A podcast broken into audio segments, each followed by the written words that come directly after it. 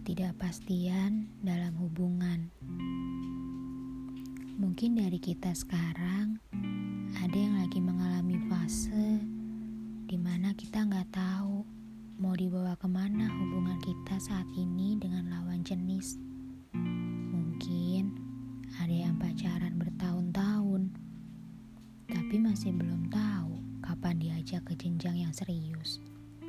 Mungkin ada yang bahkan belum pacaran, padahal deket udah lama, chatan tiap hari, telepon, call, tapi belum ada komitmen.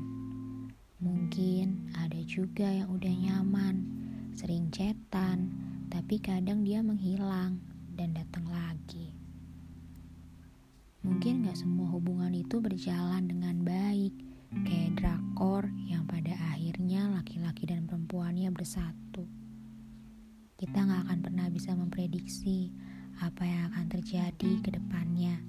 Tapi satu hal yang bisa kita lakuin dan kita perlu belajar adalah control your expectation, emotion, and try to be understanding. Emang pastinya susah buat dilakuin, apalagi untuk kaum hawa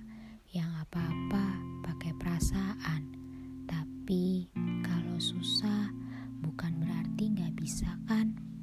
Pasti bisa, tapi butuh waktu yang lebih panjang aja.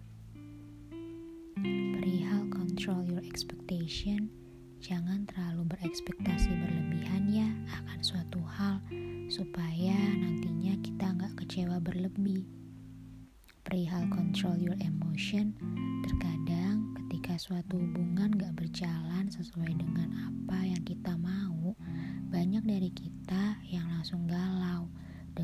lagu sedih, dan pada akhirnya jadi overthinking. Belajar untuk mengelola emosi kita dengan baik ya. Perihal try to be understanding. Ketika pasangan atau gebetan kita ngelakuin hal yang ngebuat kita galau, sedih, kecewa, marah. Coba yuk untuk belajar mengerti dan ngeliat dari perspektif lainnya. Coba yuk untuk menempatkan diri kita di posisi pasangan kita.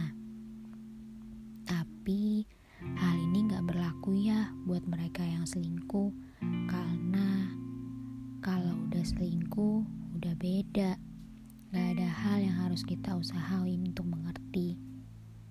Intinya, ketika kita mengalami ketidakpastian dalam hubungan, coba yuk untuk lakuin hal, -hal itu untuk meminimalisir perasaan atau emosi-emosi yang gak kita inginkan.